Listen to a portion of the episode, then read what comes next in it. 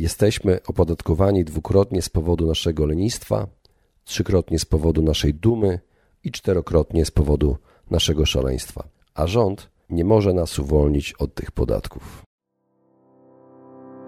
Jak odnaleźć się w finansach? Jak sprawić, by pieniądze służyły realizacji naszych celów życiowych?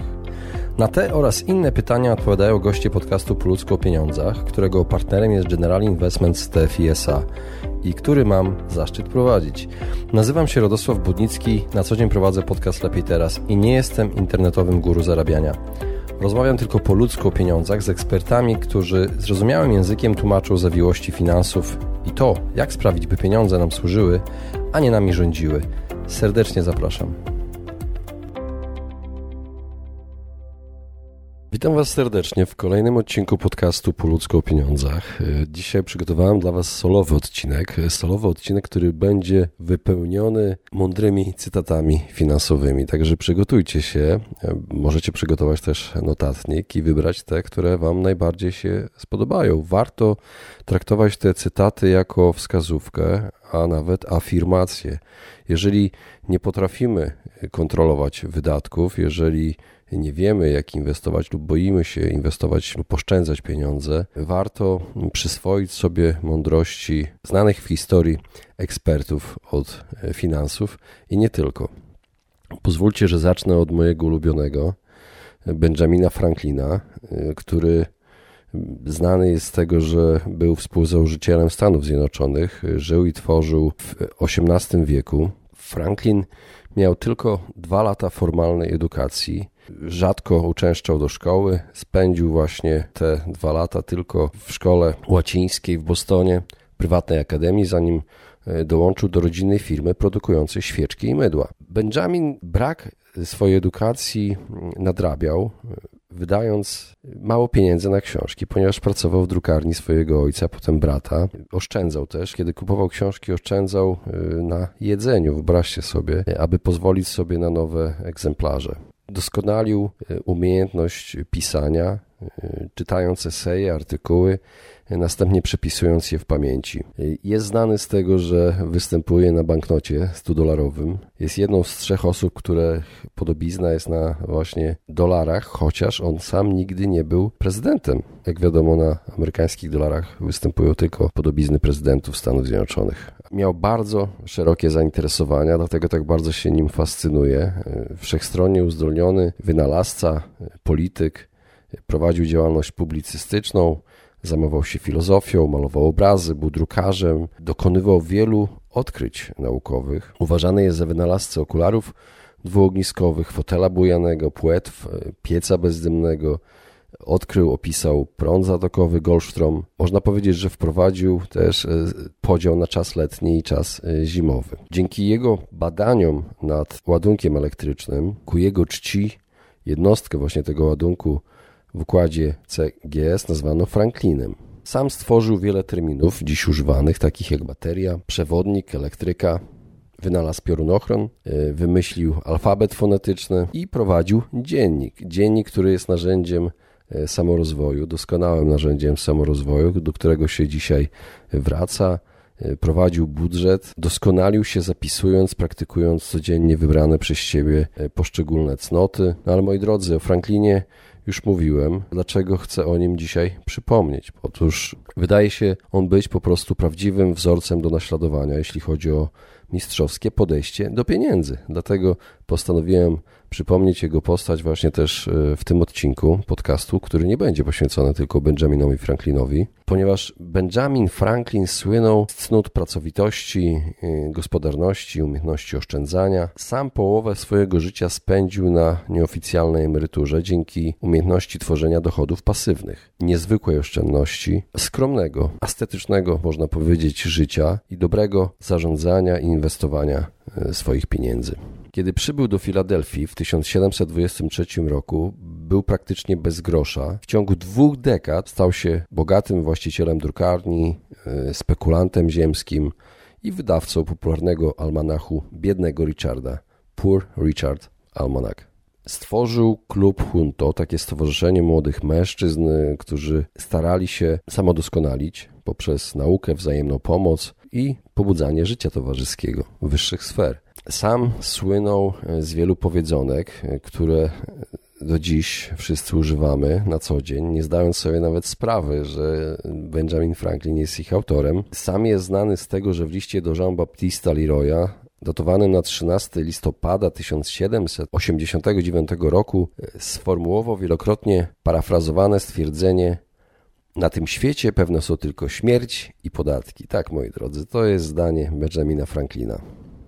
Bardzo y, znana jest jego autobiografia oraz y, napisane przez niego Porady dla młodego kupca z 1748 roku. Napisał też książkę Droga do bogactwa, The Way to Wealth, w 1757 roku y, jako podsumowanie rad, rad finansowych, ekonomicznych. Jest to taki zbiór przysłów wplecionych w jego swoisty kodeks postępowania w życiu, mówiący głównie o oszczędzaniu, o pracowitości, pełen pożekadeł, porad, które zostały przedstawione też w almanachu biednego Richarda. Można powiedzieć, że zorganizowanym w takie przemówienie wygłoszone przez postać z tej książki ojca Abrahama do grupy ludzi. Wiele zwrotów, które przytacza ten ojciec Abraham, jest nadal znanych.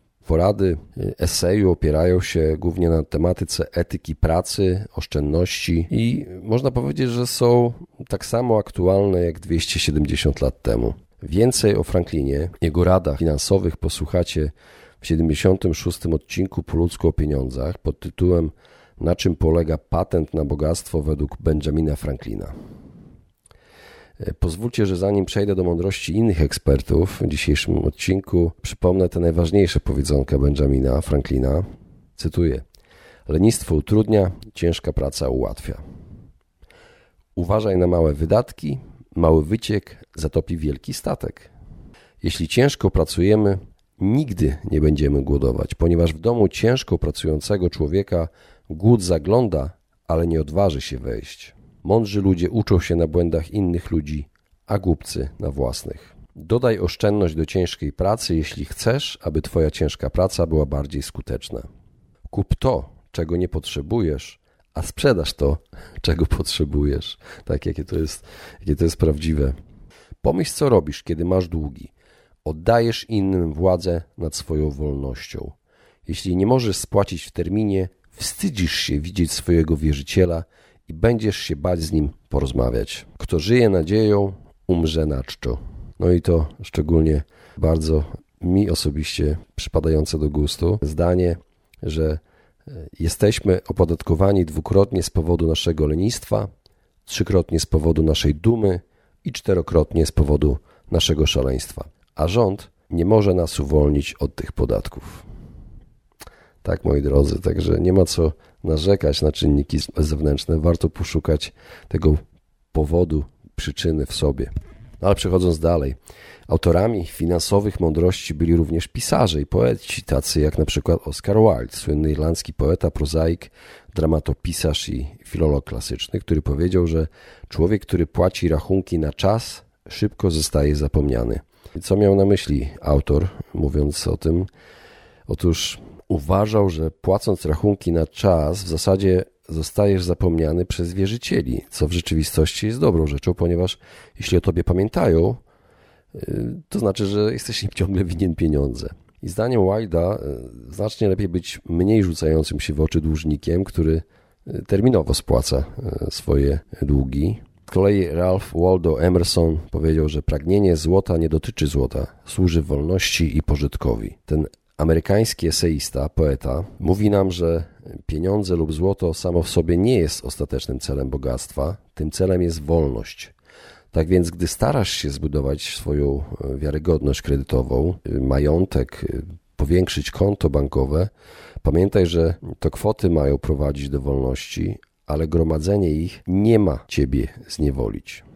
Kolejne mądre zdanie wypowiedziane przez najsłynniejszego filozofa chińskiego, 2,5 tysiąca lat temu, który udzielał wielu oświeconych rad dotyczących wielu aspektów życia, w tym finansów, powiedział, że kiedy nadejdzie dobrobyt, nie wykorzystuj go w całości. Jest to mądrość y, już znana wiele tysięcy lat temu, opisana nawet w Starym Testamencie. Bogactwo i dobrobyt mają pojawić się i odchodzić, więc konieczne jest, aby nie zachowywać się tak, jakby miały zostać z nami wiecznie. A sposobem na to jest życie w granicach y, rozsądku i odłożenie części dzisiejszego bogactwa na tak zwane chude lata, jak biblijnej przepowieści o Józefie, który doradził faraonowi, by gromadził zboże przez lata urodzaju, aby przetrwać nieurodzaj.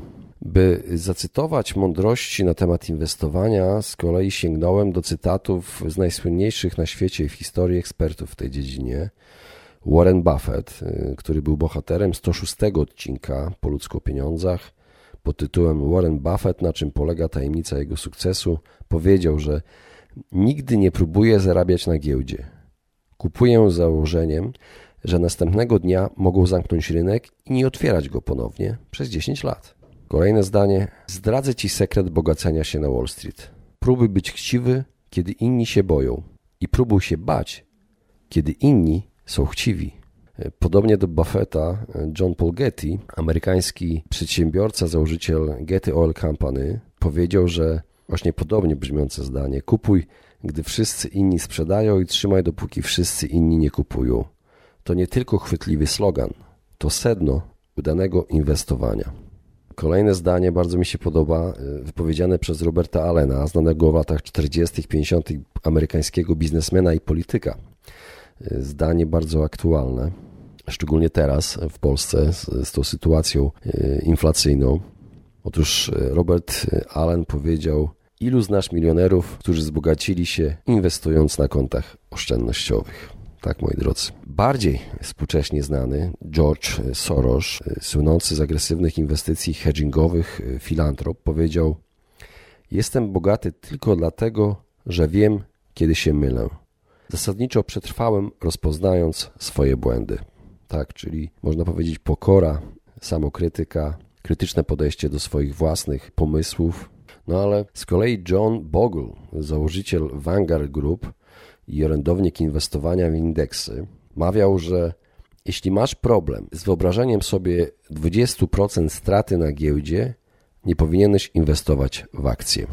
A już na koniec, jeśli chodzi o cytaty inwestorów, przytoczę taki cytat René Rifkina, znanego maklera, który powiedział, że kupując akcje, zadaj sobie pytanie, czy kupiłbyś całą firmę?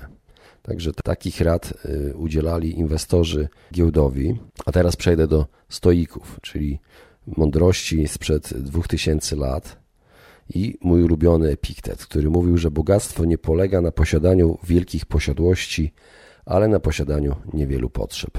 Co brzmiało podobnie do zdania innego stoika, y, Seneki, najbogatszego człowieka w Rzymie za czasów y, cesarza Nerona, który powiedział, że to nie człowiek który ma za mało, ale człowiek, który pragnie więcej, jest biedny.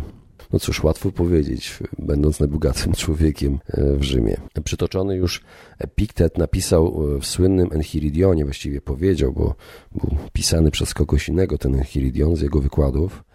Pamiętaj, że w życiu winieneś się zachowywać jak na biesiadzie. Postawią przed tobą wokół krążącą misę, wyciągnij rękę i przyzwoicie weź swoją część. Idzie w ruch dalej, nie zatrzymuj. Ta misa oczywiście. Nie doszła jeszcze do ciebie? Nie wódź za nią z dala złaknionymi oczami, ale czekaj spokojnie, aż ta misa stanie przed tobą. Tak samo się zachowuj wobec dzieci, tak samo wobec żony, tak samo wobec godności, tak samo wobec bogactwa. A staniesz się kiedyś w przyszłości godnym współbiesiadnikiem bogów. A jeśli znowu nawet nie sięgniesz ręką, pozostawione przed tobą potrawy Wtedy to już nie będziesz tylko współbiesiadnikiem, lecz nadto współrządcą bogów. Tak bowiem postępując Diogenes i Herakles i im podobni, słusznie zostali nazwani, jako że byli nimi w rzeczywistości, boskimi mężami. Epiktet e, w swoich wykładach wskazuje na autodestrukcyjny impuls, by chcieć ciągle więcej. W jednym z fragmentów opisuje, jak dzieci wkładają rękę do wąskiego słoika z cukierkami i nie mogą wyciągnąć całej pięści i zaczynają płakać. Radzi wtedy, rzuć kilka smakołyków, a dostaniesz to, czego pragniesz. Ogranicz swoje pragnienie, a dostaniesz to, czego pragniesz. Stoicy szczególnie przestrzegali nas przed zadłużaniem się. Szczególnie Seneca zawsze mawiał o bogatych Rzymianach, którzy popadali w długi i w efekcie w nędzę i uzależnienia. Napisał całą serię esejów zatytułowanych o korzyściach, które w dużej mierze dotyczą spłacania długów. Samo życie Seneki było definiowane przez długi, nie tylko przez duże pożyczki, których udzielał biznesmenom w prowincji rzymskiej Brytania.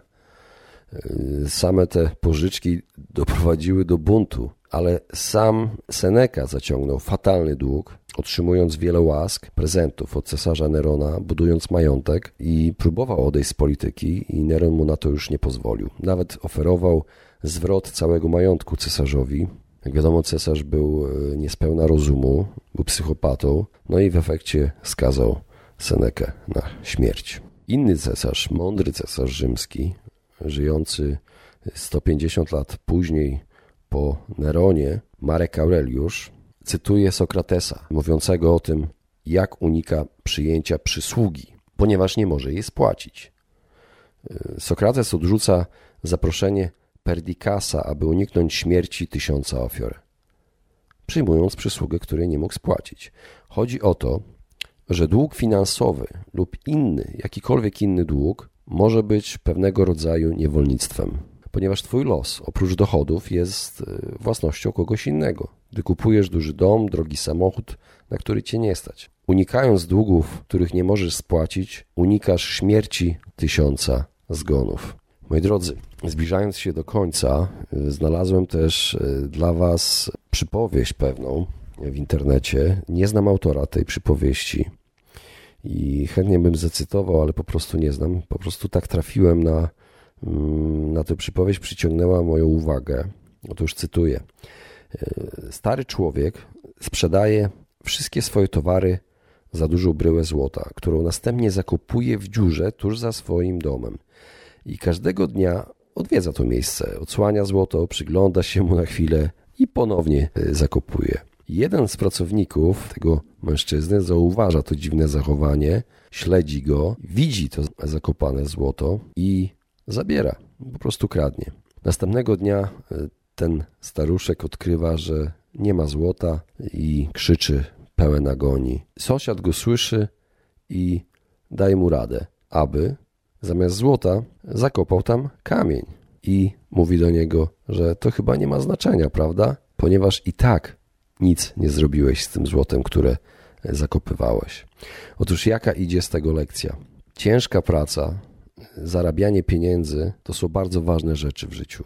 Oszczędzanie, odkładanie jest godne pochwały, ale warto pamiętać, że prawdziwym celem tych pieniędzy jest służba szczęśliwemu życiu, zdrowemu życiu, służba nam, ponieważ rozmiar majątku, jaki posiadasz, nie ma większego znaczenia, jeśli nie wiesz, jak go wykorzystać. Podobne słowa wypowiedział Sokrates. Jeśli człowiek jest dumny ze swojego bogactwa, nie należy go chwalić, dopóki nie wiadomo, jak go wykorzystuje. Moi drodzy, mam nadzieję, że te cytaty Wam się spodobały, skorzystacie z nich w swoim życiu i bardzo dziękuję za wysłuchanie tego odcinka. I zapraszam za tydzień. Właśnie wysłuchaliście podcastu Po ludzku o pieniądzach. Mam nadzieję, że Wam się podobało. Jeśli tak, poświęćcie swój czas, proszę pozostawić swoją recenzję na Apple Podcast. Jeżeli macie pytania lub propozycje dotyczące kolejnych audycji, piszcie do mnie na fanpage'u Po o pieniądzach i do usłyszenia następnym razem. Pozdrawiam serdecznie.